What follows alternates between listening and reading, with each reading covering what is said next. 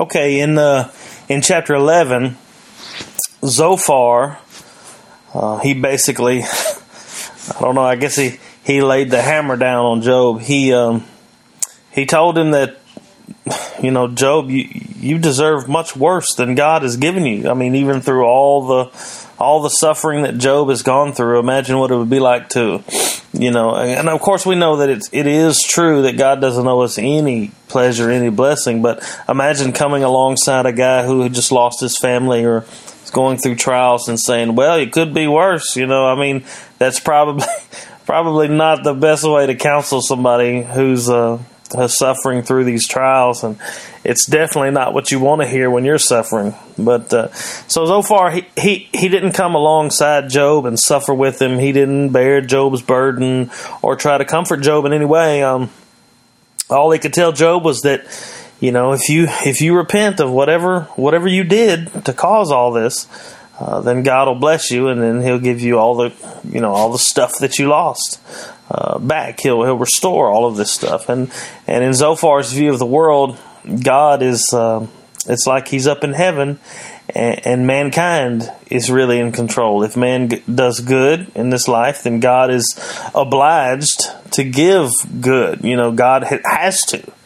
Uh, and if man does bad, then God has to, you know, give him suffering. So Zophar can really only stand there and tell Job, uh, you know, his whole situation is his own fault. It's in his own hands. Uh, he must have done something that caused all this, and um, it's completely within his power uh, to stop it.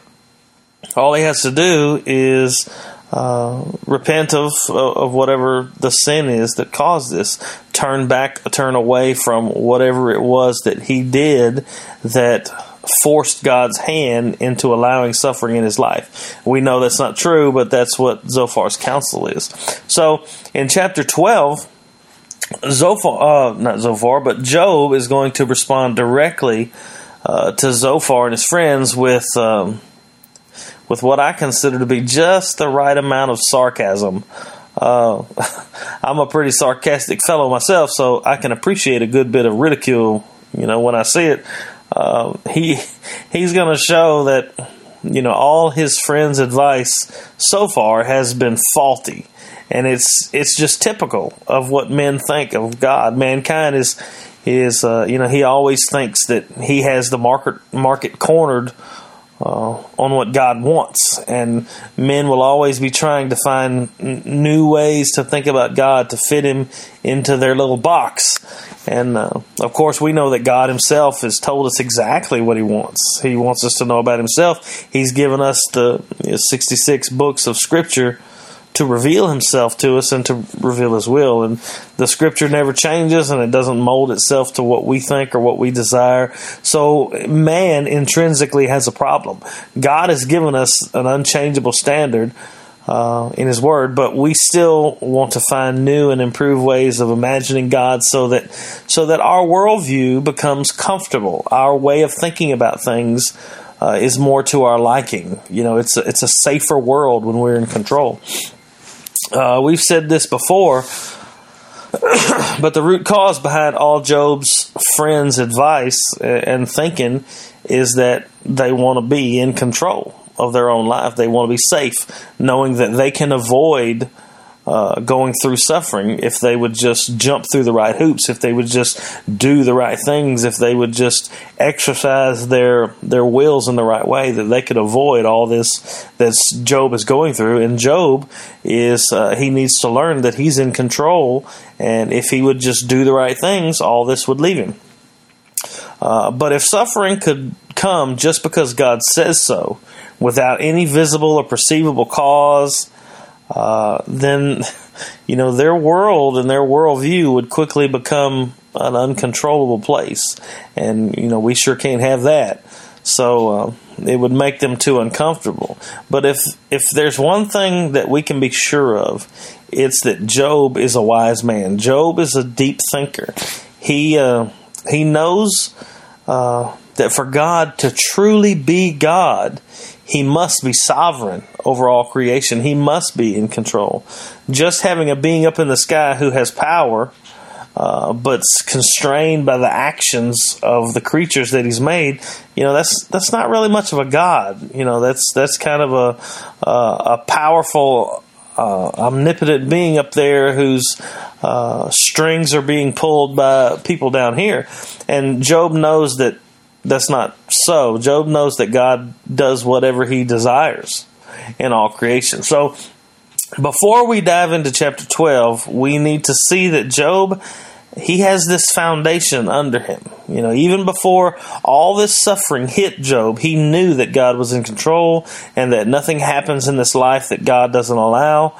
And to be honest with you, this is a hard truth uh, for us to swallow, especially when we're the ones that are going through some of the most awful, su- awful suffering that uh, that you can imagine.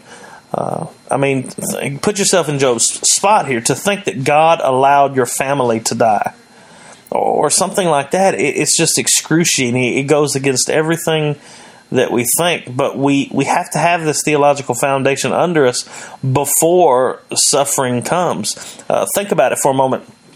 Uh, Job, we know that Satan came to God, and we know that you know, they had a conversation about Job, and Satan accused Job of just loving God for his blessings, and, and God said, Well, you go and you try him, you know, and, and God limited Satan, saying you can't take his life and, and all those things. But remember the trials that came upon Job when when the things actually took place, when they actually happened. What was it? It was men from a, another country that came and, and, destroyed, you know, Job's livestock and his servants. It was a, a, a great wind that blew the house down that that killed his children. It was a fire that fell from heaven that ate up his flock and, and his crops and all those things. So we can't just say that that God was sitting up there going, "Oops, wow, that was tough. Look at that." You know, Satan doesn't have the power to allow fire to fall from heaven if God doesn't allow it. He doesn't have the power to stir up a mighty wind to knock the house down. So you have a problem if you're if you're saying God is up there in the corner just watching all this go by and going, "Wow, that was tough." I hope Job, you know, really holds on to his face, uh, faith. You have a real problem with what's going on because the things that happen to Job are not things that any man could control, and they're not things that Satan himself has control over. It's God that has control over these things. But you know, many times in Christian counseling the idea is to get God as far away from the suffering as possible. Uh, for for most counselors, for I shouldn't say for most, but for many, the task is usually to tell them that that God's here now and He wants to comfort you in, in your suffering. Uh, but He didn't really know or foresee that this would happen. And if He did foresee it, man, He was hoping that it wouldn't happen. And you know, if He knew it was coming, but but you know, He was just unable to stop it. Um, the premise is that they're saying God isn't doing this to you, Job, but He's here now and He's ready to help you. Now, they won't usually come out and say it like that, but that's the implication. Um, but that really doesn't make sense to Job because if God wasn't around when the suffering happened, you know, how can He be here now? You know, why didn't He show up sooner? I can think of that if uh, when suffering comes and and uh, they said, "Well, God's, you know, He's all powerful and He's with you." And the, you know, the first question that pops into your mind is, "Well, where was He yesterday before all this happened?" Um, the implication is that either God didn't know all this was going to happen, or He isn't powerful enough to stop it or to have stopped it. And uh, and neither of these things is possible to a person with a biblical worldview, and Job knows this. So he he's going to reject Zophar's counsel. Uh, verses one through three in chapter 12, it says, Then Job answered and said, No doubt you are the people, and wisdom will die with you. Uh, but I have understanding as well as you. I am not inferior to you. Who does not know such things as this? Job starts out his rebuttal to Zophar by what sounds to me uh, like mockery. I mean, he says, Oh, I know you guys are the men. You are the people. He says, You are the great men of wisdom, and wisdom will die with you. You're the only ones who knows. He, he knows good and well that these guys are giving him the standard man made religious worldview uh, that can't help anything. It it doesn't really even make sense what they're telling him if you think about it to its logical conclusion and you follow it out to where it goes. Uh, he knows that God is in control. I mean, that's a no brainer. He knows that nothing goes on in this world that's outside of God's authority. Um, so th- they gave him the same old lines. They said, God is up there and he really wants to bless you, but, but you're just not doing what needs to be done in order to get this blessing. Uh, and, and, you know, you can still hear that theology everywhere today. God wants to do right by you. Uh, but you have to jump through the right hoops in order to release his blessing. You know, it, it's classic word of faith theology. Job tells his very wise friends that, you know, he isn't some old dumb hick. Uh, he knows a thing or two just like they do. He, he says, I'm not inferior to you. And in fact, everyone knows that God punishes the wicked and blesses the righteous. That, you know, that's really not up for di- dispute. It's not up for debate.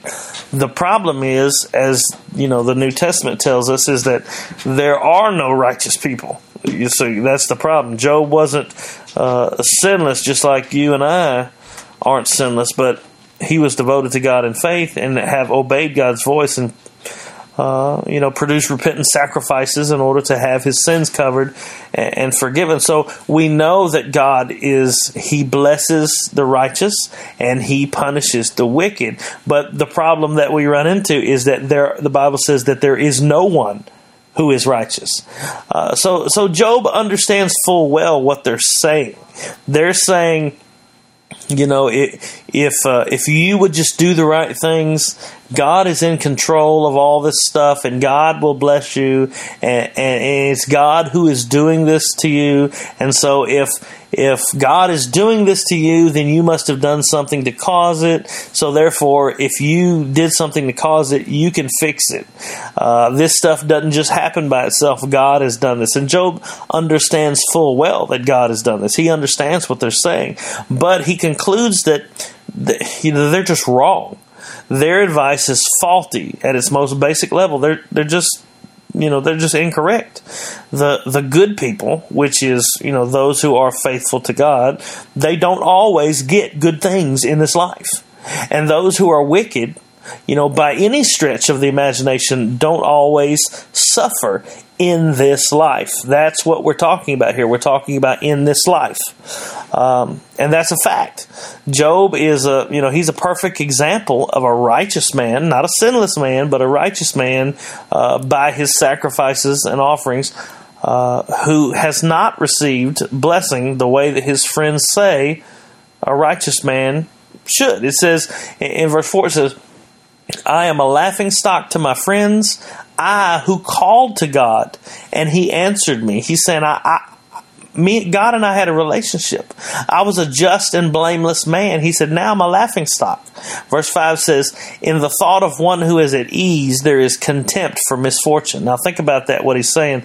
He's saying, the one who is not suffering shows contempt for the one who is suffering. You know, he, he's, uh, he's, he's looking down on him saying well you must have done something. I'm i'm definitely better than you because i'm not going through this. Verse 5 says in the thought of one who is at ease there is contempt for misfortune. It is ready for those who whose feet slip. That's what they're saying. Your feet have slipped somewhere and therefore misfortune has come upon you.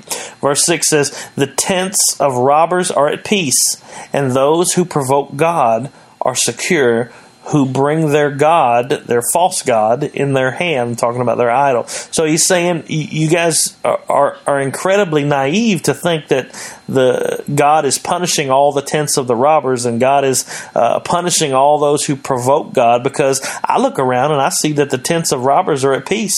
I look around and I see that those who provoke God and those who worship idols, they're secure. Um, Job is a man who God Himself has declared righteous. Uh, he's now a laughing stock uh, to all, all these all his friends, all the people of, of the of the you know the the Near East. He hasn't received what the friends say a good man would would receive.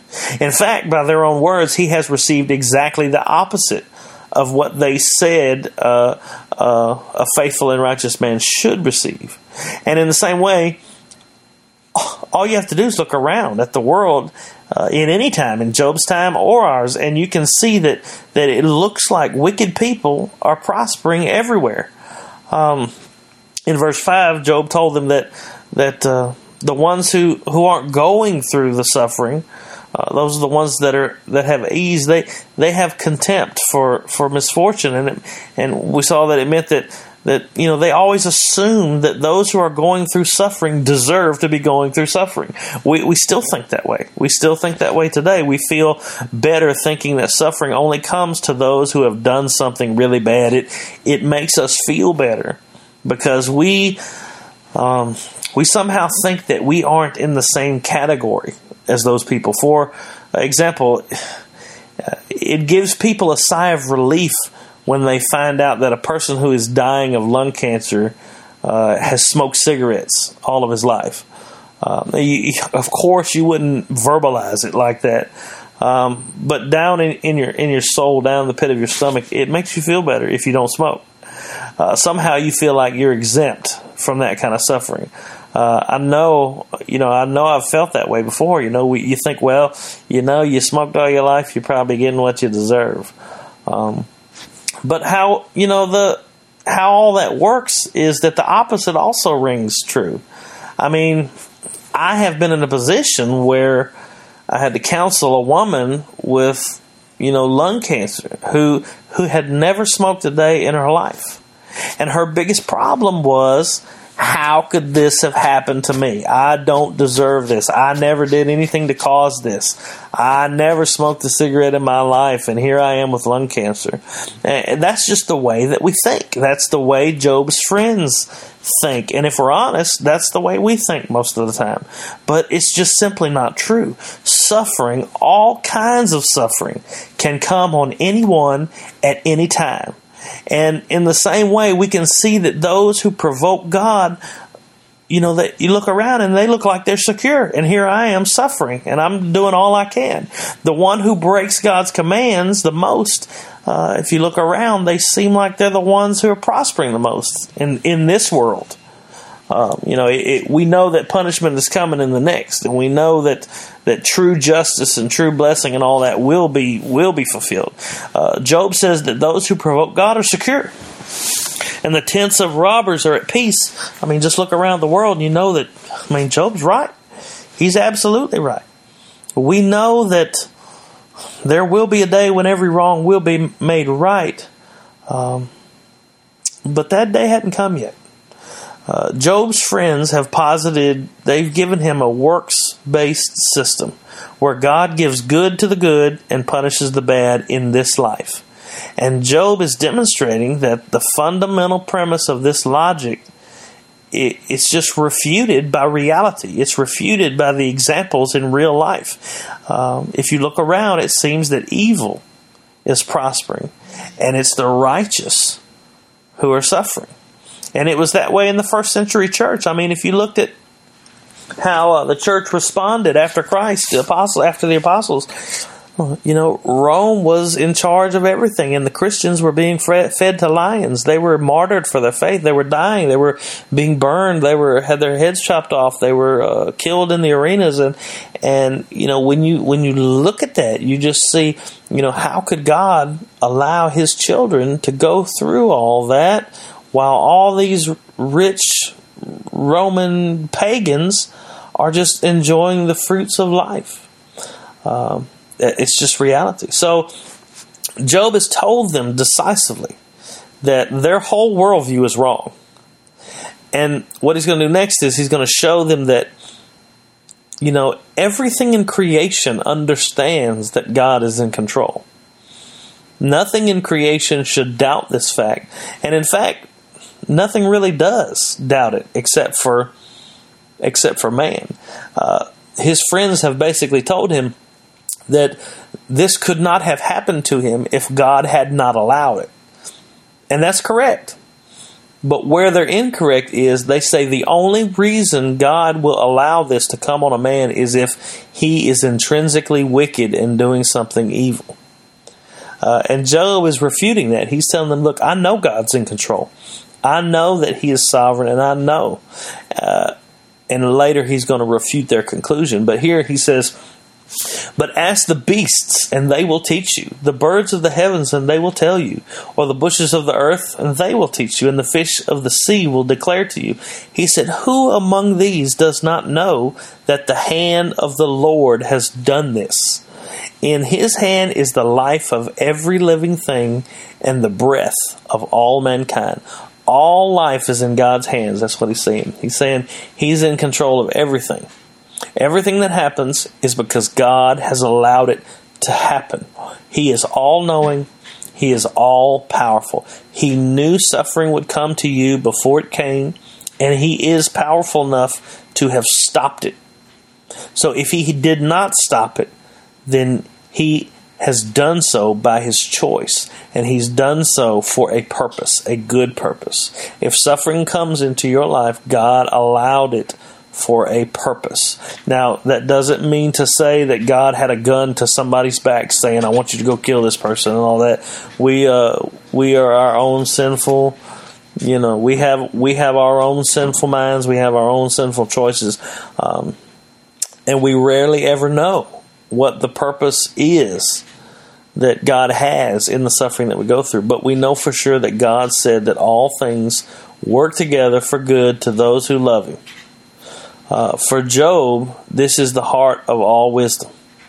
Uh, scripture tells us that the fear of the Lord is the beginning of wisdom. You can't begin to be a wise man like you know Job is sarcastically accusing his friends of in the beginning of this chapter until you understand that God is in control and all creation bends to his will. Wisdom doesn't just come with age. Job is showing us wisdom here, knowing that God uh, has indeed allowed this, and that's wisdom in the midst of his suffering. He, um, it, it, comes from knowing and experiencing God.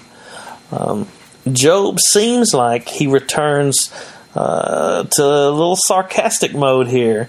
Um, in verse 11 when he says, Does not the ear test words as the palate tastes food?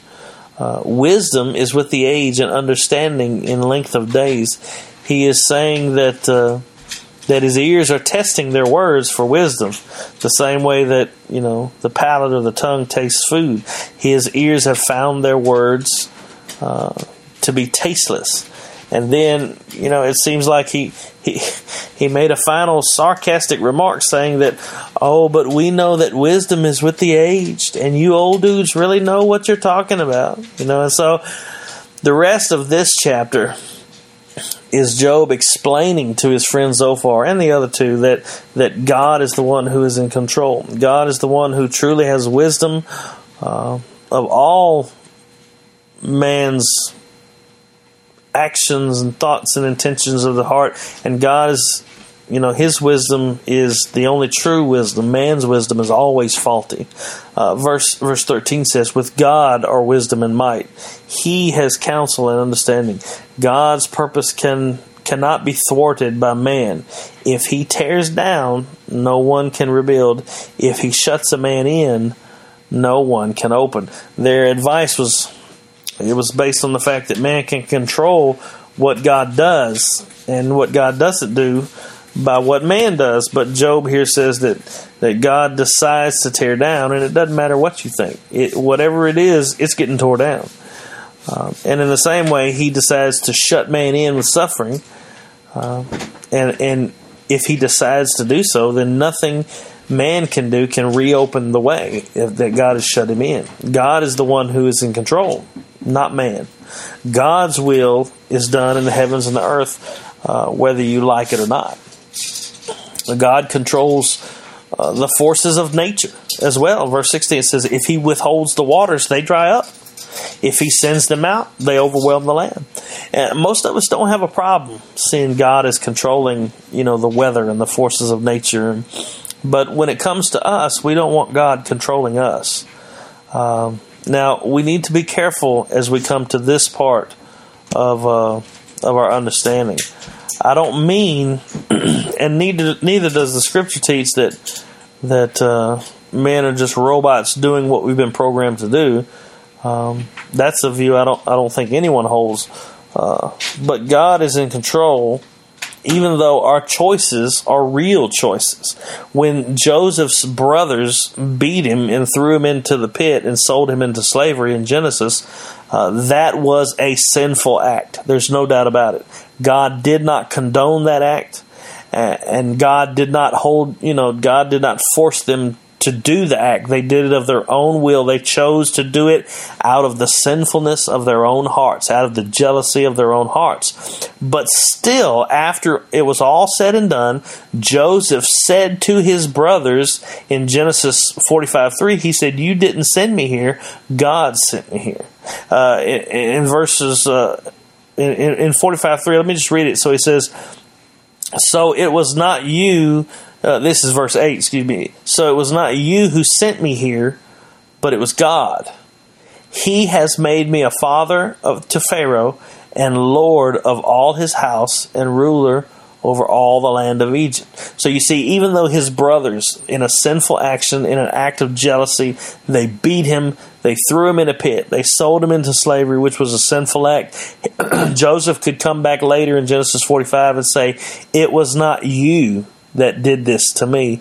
It was God that did this to me. So I would be in the position that I am. All things are working together for good. In the same way, we we see that uh, that God ordained uh, that God ordained you know from the foundation of the world that Christ would come into the world and die for our sins. But in order for that to happen, a lot of sinful decisions had to be made. Pilate had to make his decision, Herod had to make his decision, the Romans, the Jews, all of them had a hand in it, but God was in control. In Acts 4:27 it says, "For truly in this city there were gathered together against your holy servant Jesus, whom you anointed both Herod and Pontius Pilate along with the Gentiles, that's the Romans, and the peoples of Israel, that's the Jews. And look at verse 28, Acts 4:28 says, "To do whatever your hand and your plan had predestined to take place." Okay, so God had predestined that this would happen. Does that mean that Herod didn't have a choice? Absolutely not. Herod was a lunatic, and he had the choice. He chose out of the sinfulness of his heart. Did Pilate have a choice? Yeah, Pilate was uh, he was an evil man, but he was a coward because of all the turmoil that had happened in uh, in Judea. You know, over which he governed. Uh, Caesar had basically told him if another riot broke out, he was going to remove him, and so Pilate was just a just a coward. He didn't want a riot to break out, so he gave the Jews what he wanted. He most certainly had a choice, and he chose sinfully. He chose wrongly.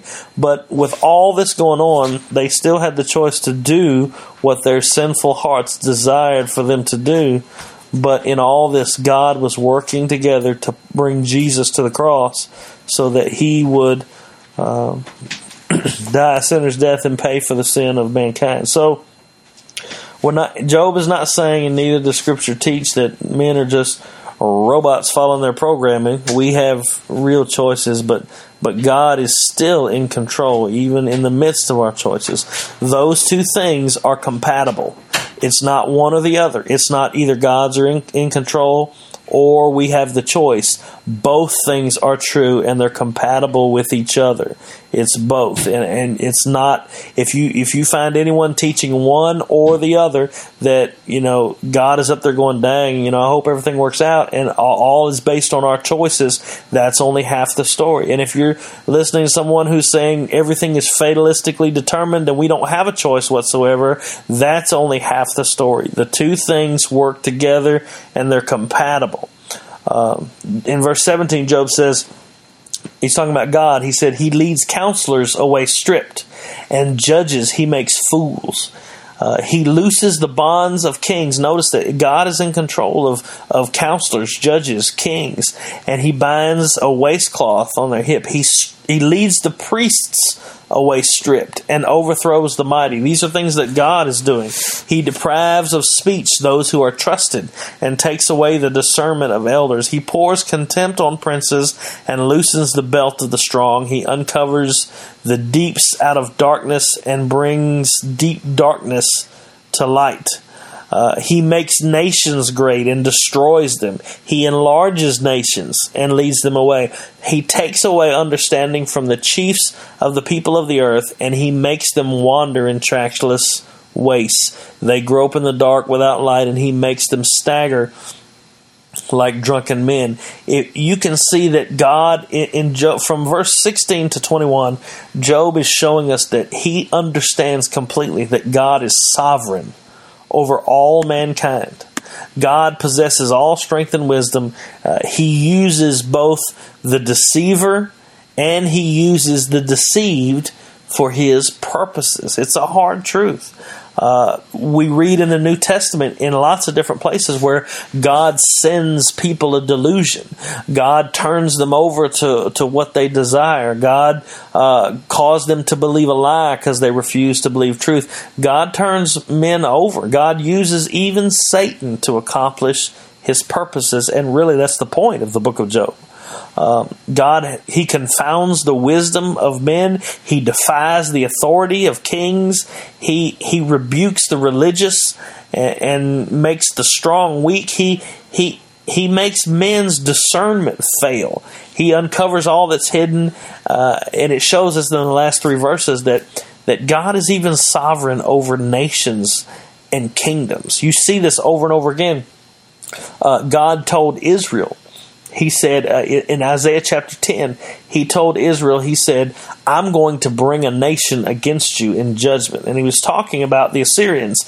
He's like, I'm going to bring this evil nation. And the Assyrians were really, really evil. They were uh, extremely barbaric.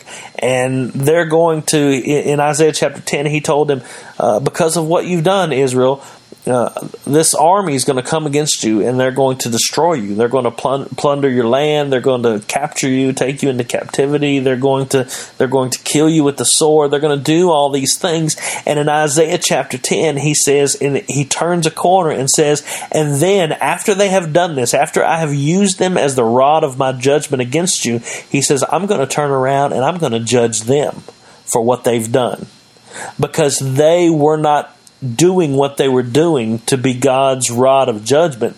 They were doing what they were doing out of the sinfulness of their own heart. Now, you may see a contradiction there. You may say, how could God bring them in judgment and then turn around and judge them for what they were doing? God is in control of all things, and man is responsible for his sinful actions. The Assyrians did not come against Israel because they thought, well, God told us to come against Israel. God's making us to come against Israel. We need to go do that. We don't have a choice to do that. They were coming against Israel out of the sinfulness of their own hearts, out of the the bloodlust and envy and greed and and the evil of their own hearts is why. But God was using that for his purpose, and his purpose was to judge his people. But in the same way, he judged the Assyrians for the evil of their hearts. And so God is sovereign over all things. The same thing happened. The whole book of Jeremiah is all about Jeremiah warning Judah uh, Jerusalem that God is going to judge them. And how did God judge them? He judged them by bringing Babylon against them, the godless uh, pagan city Babylon, who who uh, you know were, was also barbaric. They were also murderous. They were they were as pagan as you could possibly be. But the point of Jeremiah, the book of Jeremiah, and parts of Isaiah, is that God is doing this. God is bringing this people against Judah and Jerusalem because of his judgment. They have sinned, and he's bringing this judgment upon them, and he's going to use this sinful and evil nation. And then later we see Babylon judged for what they did, and the Persians came and, and destroyed them. So, Job is the point of chapter 12 is that Job is responding to Zophar. Zophar has said that God is in control, and if God has allowed this, then you must have done something wrong that has caused it. And Job is saying, Look, I'm not an idiot. I know that God is in control. I know that He controls all things. And the, the chapter is basically a dissertation about how God is in control. Job is telling them, Yes, I do know that God is in control. I'm not a dummy. The animals know, the, the clouds know, the, all of creation know knows that God is in control. Um, where Zophar and Job are going to disagree is that Job is going to maintain the fact that he has not done anything different than he has ever done in his life. He enjoyed blessings with in relationship with God his entire life. He hadn't been sinless his entire life, but he sacrificed and he he obeyed the word of the Lord to trust in him, to repent and to bring those sacrifices on a regular basis, and that covered covered his sin for most of his life, and now all of a sudden, God, out of the blue, has decided to bring all this suffer suffering upon him. And so Job cannot accept their conclusion. He knows that God is in control, as should we know, but he cannot accept the fact that the only reason that this is happening is because Job has some secret sin in the back of his life that he's not willing to give up. Job knows of no such thing, and he knows that whatever has caused all this is completely in the hands of God because he has done nothing different than he always has. And he is trusting that his sins had been covered by that sacrifice in the same way that our sins are covered by the sacrifice of Christ.